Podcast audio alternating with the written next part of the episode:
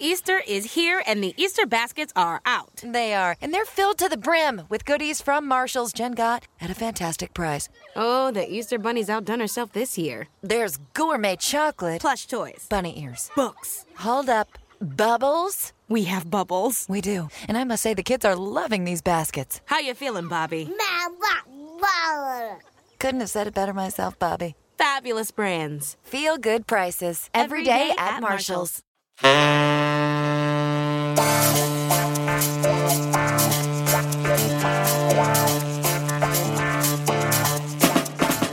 Benvenuto a Tutto Sax, il podcast per l'amanti della musica che vuole approfondire la conoscenza di questo straordinario strumento.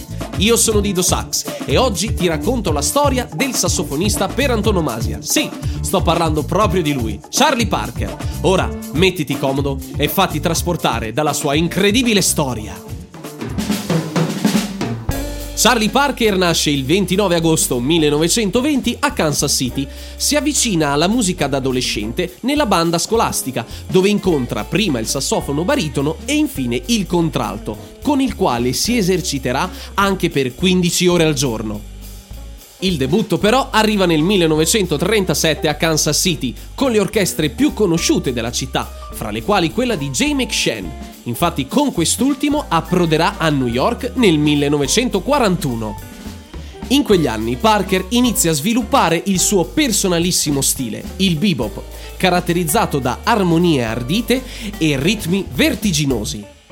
Ma è tra il 45 e il 47 che Parker pubblica i brani più celebri della propria discografia. Now's the Time, Billy's Bounce, Ornithology e Coco, brano considerato manifesto del bebop. Possiamo quindi affermare che gli anni 40 siano per Parker i cosiddetti anni d'oro, in cui collabora con i maggiori artisti di tutta la scena newyorkese, fra cui il trombettista Dizzy Gillespie, con il quale instaurerà un sodalizio che segnerà per sempre la storia del jazz. Noto anche come Bird o Yardbird, probabilmente per la sua particolare predilezione per le ali di pollo fritte, o più poeticamente perché con il suo strumento volava, sviluppa una grave dipendenza da droghe e alcol, in particolare dall'eroina, cosa che lo porterà ad un lento declino personale ed artistico. Ma la morte sopraggiunge il 12 marzo 1955. Parker è ospite della baronessa di Pannonica, mecenate del jazz. Sta guardando la televisione quando viene stroncato da un grave attacco di polmonite.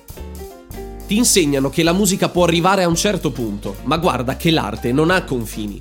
Queste le parole di Parker alla domanda di cosa fosse per lui la musica l'uomo che è stato in grado di infrangere il muro del tempo, di vivere due vite in una, per via dell'incredibile velocità improvvisativa della sua musica e dei grandi eccessi.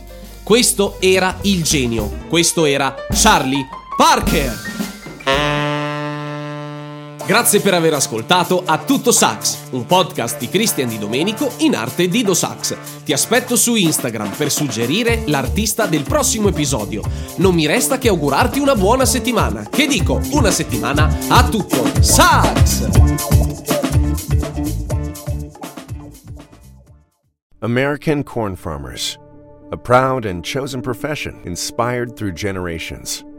Tested, resilient, and committed to giving back as much as they're growing, pushing the boundaries of what's possible with every bushel, while replenishing every increasingly precious resource, like the reduction of soil loss by 40% with every acre grown. In a world where sustainability matters more than ever, we need all the help we can get. And there's no greater resource than the capable hands of American corn farmers.